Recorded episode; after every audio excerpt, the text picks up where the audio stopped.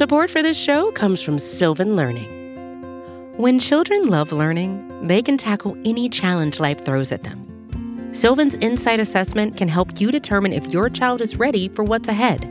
It can also identify gaps in learning and point out areas that could be of concern for your child so they can tackle what's to come. And right now, it's the best price of the year at $29. Go to sylvan29.com to learn more and get your child's assessment for only $29. That's S Y L V A N 29.com.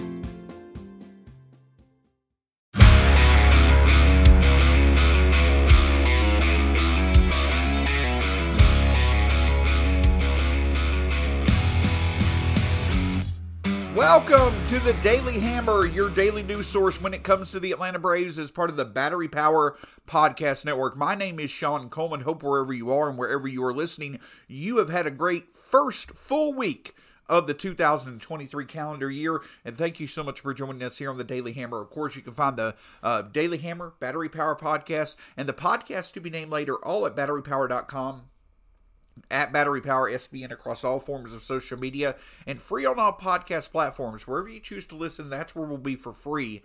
Just hit that subscribe button and you'll get the latest content when it's available. My name's Shawn Coleman. You can find me at StatsSAC on Twitter. When it comes to the Braves, here's the latest from Atlanta. Well, you know, we typically have some fun moves to talk about when it comes to the Braves. Again, they've been one of the most active teams over the past month since the winter meetings. Well, this time around, the only move that we really have to talk about is them officially announcing where both Hoy Park and Lewin Diaz wound up going after both de- were designated for assignments after recent moves by the Braves. Hoy Park was eventually sent to AAA Gwinnett, so he will remain within the Braves organization which again does have a bit of intriguing value with how he could play across the diamond. He has hit before at AAA.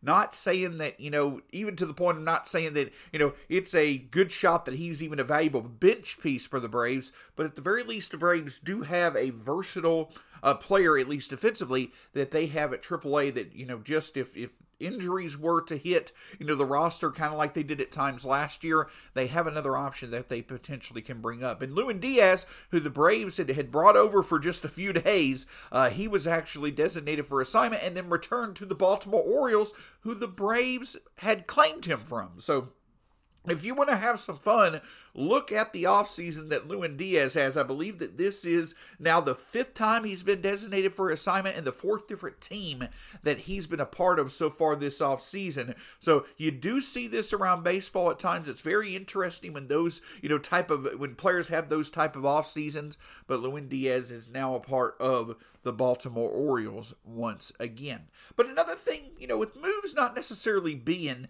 you know, really frequent right now across baseball, another really cool thing was that yesterday, Braves infielder Vaughn Grissom turned 22 years old. And it's just a reminder of the fact how successful Vaughn Grissom was at such a young age. And I don't necessarily think for Braves country, Vaughn Grissom, you know, takes a bit of a back seat. But one thing that I definitely think stands out is he got off to a great start. But overall, Vaughn Grissom had a very, very good showing at the major league level at 21 years old. And naturally, he's going to be, you know, a bit overshadowed by both Spencer Strider and Michael Harris uh, the second with their rookie seasons and how special they were. But Vaughn Grissom at 22 years old represents an interesting discussion when it comes to value.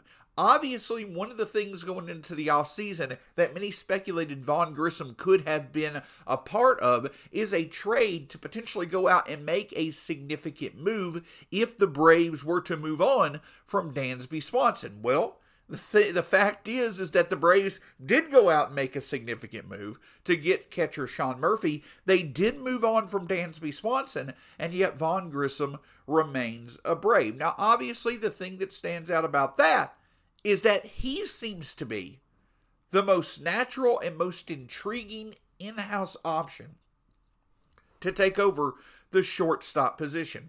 And make no mistake about it, if Vaughn Grissom were to take over as the Braves shortstop for 2023, the question marks around him playing shortstop, I don't think anybody really questions the fact that he'll be able to hit. He'll be able to provide enough offensive production to maintain his value at the shortstop position. As a matter of fact, for what 2003 projections are out there, uh, several of the projection systems for Vaughn Grissom right now have his value over, you know, 2 FWAR, which is just fine for a 22 year old rookie who would be at the shortstop position. The main question is how would his defense play? And for the Braves, and especially with the new rules coming in place that are banning the shift and you got uh, you know base runners having more advantages the braves likely want to have defense as strong up the middle as possible that's where it comes into question for vaughn grissom in terms of could he handle the shortstop position going forward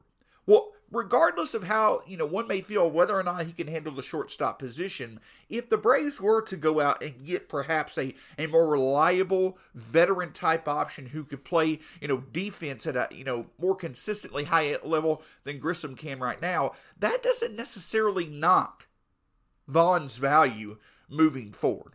Because that really where his value comes into play for the Braves is is that is his value going to be more as a super utility type player that you could play at any of the infield positions. And the Braves know how important it is to have reliable depth for the infield in a year where they lost Ozzie Albies for more than half the season. You could also potentially put him at DH at times, especially, you know, perhaps against left-handers and see what he can do as far as his production, you know, towards the bottom of the order goes. So you have a utility infielder, you have an option that could, you know, play at DH at times. You know, perhaps could he even learn to play the outfield? You know, that that's probably something that the Braves might explore, but may not necessarily be that high on the priority list. So when it comes to his 2022 season, Vaughn Grissom's responsibility could range either from being the Braves' 2023 starting shortstop to being their most intriguing bench piece and a super utility player, which every team needs. But that's for 2023. When the Braves make a move for the shortstop position at this point in time, if they were to make a move, it would seem as if that if they were to make a move, it likely is going to be in the short term. That means, of course, that Vaughn Grissom's role, Vaughn Grissom's value, could only increase past this year. There's a very likely scenario, or there's at least a reasonable chance that the Braves could bring somebody in to play shortstop for 2023, and then Vaughn Grissom potentially is the shortstop moving forward 2024 and beyond after he's had a full year of either playing shortstop when needed or another full year of training when it comes to the shortstop position. So Vaughn Grissom will continue to have very, you know, relevant to very significant value as a Braves player. And you're perfectly fine with having that type of talent as a utility infielder, even if he doesn't start the year majors. The Braves know that they at least have a middle infield option that's 22 years old that can that has showed he can handle himself with the bat. The goal is, is to continue to improve his defense to where you could trust him at the shortstop position, perhaps second, perhaps third, if needed. So he maintains significant value even if he's a utility infielder in 2023 to where he could become a regular in 2024 and beyond. But obviously, also, the value that Vaughn Grissom possesses is that as an intriguing bat, as an infielder, with the control that he has, he still remains a valuable trade chip as well. Now, if the Braves have not already traded Vaughn Grissom in a deal, it's likely that they're not going to utilize him in a trade package unless it brings back a significant type talent. And it makes sense for the Braves to continue to hold on to Vaughn Grissom instead of just trading him, you know, to fill a spot in the short in the short term. With how much control Vaughn Grissom has, the Braves are not going to part ways with him unless it is a clear upgrade at a position of need. And beyond this year, that could be shortstop, that could be left field. It could even be the starting rotation if the Braves were to hold on to Vaughn Grissom through the 2023 season.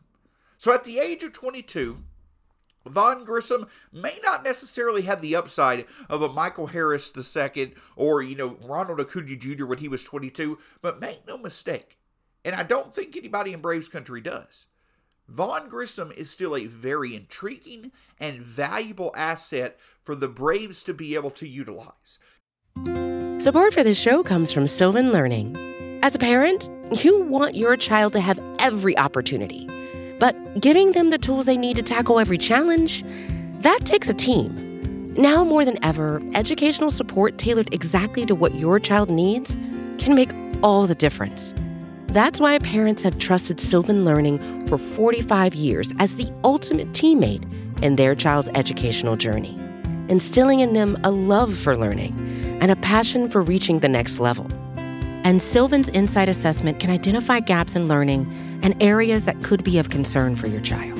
It's a 360 degree view into your child's learning that you can't find anywhere else and helps ensure that your child didn't miss something in school that might put them at a disadvantage in the future. And right now, it's the best price of the year at $29. Go to sylvan29.com to learn more and get your child's assessment for only $29. That's S Y L V A N 29.com. As we've now completed the first week of the 2023 calendar year, the main story in baseball that, that many around the game continue to focus on and continue to, you know, focus on, you know, seeing if there's a potential resolution anywhere in the near future is the Carlos Correa situation with the Mets to catch those up who, you know, it's probably been a bit of time since you, you know, read about what's going on. To make a long story short, we obviously know that Carlos Correa had originally agreed to a 12 year, $350 million deal, 360 perhaps, 350, $360 million deal with the San Francisco Giants. But of course, a physical with the Giants about it, it seemed like that the, you know, concerns from a physical were on a lower leg injury that Carlos Correa had suffered towards the end of 2014. That did not allow for the deal with the Giants to go through, and the Mets quickly swooped in and signed Carlos Correa, this time to an 11 year, $314 million deal. Well, when the Mets did their physical, they also discovered and had some concerns about what they were seeing when it came to Carlos Correa and his lower leg. So now they're just right now to the best way to put it is there is not an, an, an actual contract in place in terms of the 11 year 314 million dollar deal that Correa originally you know was thought to have signed with the Mets. Tor as we went through the holiday season, it seemed like that there was going to be a good chance. It seemed more likely than not that Correa and the Mets were going to be able to work something out, and that a contract in the end, even if it needed to be a revised contract, different terms, what have you, it seemed like the most likely outcome remained Correa being a Met. And that may still be the case. But as time has gone on, it definitely does seem as if now, more than it was two weeks ago, that when it comes to Carlos Correa, him winding up with the Mets may not necessarily be as likely of an outcome as once thought. Now, I mention this because, of course, Carlos Correa on the Mets is a definite, you know, that's probably the most valuable move the Mets have made all off season long. Him with the Mets, even if there is concerns about, you know, his lower leg injury, he's still an extremely valuable addition to the Mets. If the Mets were not to sign him, well, then that's also significant in and of itself. So it will be very interesting to watch how this story continues to unfold. Whether he winds up with the Mets, potentially he may wind up with another team on a shorter term deal before as more is determined about, you know, the long term impact of any injury teams have concerns over. So a very unique situation. You know, I can't remember the last time, you know, we've seen a player in terms of the money that he's signing for, we've seen a player see two 300 million plus, you know, thought to be agreed to contracts wind up falling through in the end because of injury concerns. The Carlos Correa Met story certainly will be one to follow. And of course, the other major news from yesterday was the fact that the Red Sox, who, you know, this offseason, you know, it had been looked at, you know, when it comes to them letting another star player go and Xander Bogaerts, not getting any value really in return for him as of yet. You know, they had recently, you know, in, in recent years, they had traded away Mookie Betts for, you know, a return that just not has panned, has not panned out in terms of any real value for them. They had one star remaining for their lineup when it came to the Red Sox maintaining all the, you know, whatever they could of the really intriguing core that they had towards the latter half of last decade, and that is third baseman Rafael Devers. Well, it was announced that Devers and the Red Sox had agreed to, you know, 17 and a half million being his compensation for the last year of his arbitration before he hit free agency next offseason. Well, this time around, it was announced on Thursday that Rafael Devers had actually agreed to an 11 year, $332 million to remain with the Red Sox for what could be the rest of his career. Now, why this why this is relevant for the Braves is the fact that Austin Riley, of course, signed a 10-year, $202 million deal in July. And when um, Austin Riley signed his deal, though that he was multiple years more away from free agency than Rafael Devers was, it really established kind of, I guess, a floor of, of what it would take to get the Red Sox to sign Devers. And at the end, the Red Sox actually agreed to a deal that's one year longer and 132 million more in terms of overall value than what the Braves signed Riley for. Now, you're going to see significant difference in the overall value of contracts when you're signing a player who is, you know, three, four years away from free agency than one that is uh, just a year away from free agency. But the point that I'll bring up is this is that I think when you compare Devers and Riley, I think that it is fair to say that Devers himself has shown a bit higher ceiling when it comes to offensive production. He's obviously also done it longer at the major league level since he arrived at a younger age. But in terms of their production over the past few seasons, Rafael Devers and Austin Riley have not really been that much different in terms of their overall offensive production. For instance, when it comes to Rafael Devers, he's hit 65 home runs over the past two years and has produced an OPS of 890 and 879. On his career, he's got a 854 OPS, 342 on base percentage, 512 slugging percentage. Well, just like we discussed, Rafael Devers had an 890 OPS in 2021 with 38 home runs. Austin Riley had an 898 OPS with 33 home runs. Last season, Rafael Devers had an 879 OPS with 27 home runs. Riley had an 878 OPS with 38 home runs. So we're talking about two hitters who are roughly the same age. I believe that they're within 200 days of each other in terms of when they were born. Talking about two hitters at roughly the same age who, over the past two seasons, the two seasons in which they've really, you know, established themselves as consistently being top level hitters in each of their respective leagues. Two hitters at the same age, roughly, you know, at least similar production. And you could project each of them moving forward, you know, in similar ways, even if you think one may have a higher ceiling than the other. The point that I'm getting at is, is that once again, the deal that another team agreed to with one of its significant players truly shines a positive light on the value that the Braves have gotten in the contracts that they've signed with their younger players. And I know that we've said this many times so far this offseason. Man, with what so and so signed for, what the Braves signed their own player for, really stands out as being of value. And I know that there may be negative opinions on that around baseball when it comes to the Braves consistently signing what seem to be these team friendly deals with their young core, but it also has to be understood they're signing these deals when these players are significantly a significant length away from free agency. They're signing these deals, they're taking on, you know, the responsibility of signing these players long term earlier in the process than a lot of these other free agents or soon to be free agents are signing for. I'm not sitting here saying that that it, that the Braves are taking on just you know unbelievable risk in signing these players. but I am saying that it makes a difference of when you sign a player. And the fact that the Braves were able to get Austin Riley locked up early in the process when he's significantly away from free agency, when you look at what he signed for versus what a player in Rafael Devers now is signed for, you really again realize just how valuable the contracts that the Braves young core is signed for, how valuable that is long term for the Braves, but also the continued flexibility it should be able to provide. Can't thank you enough for joining us here on the Daily Hammer.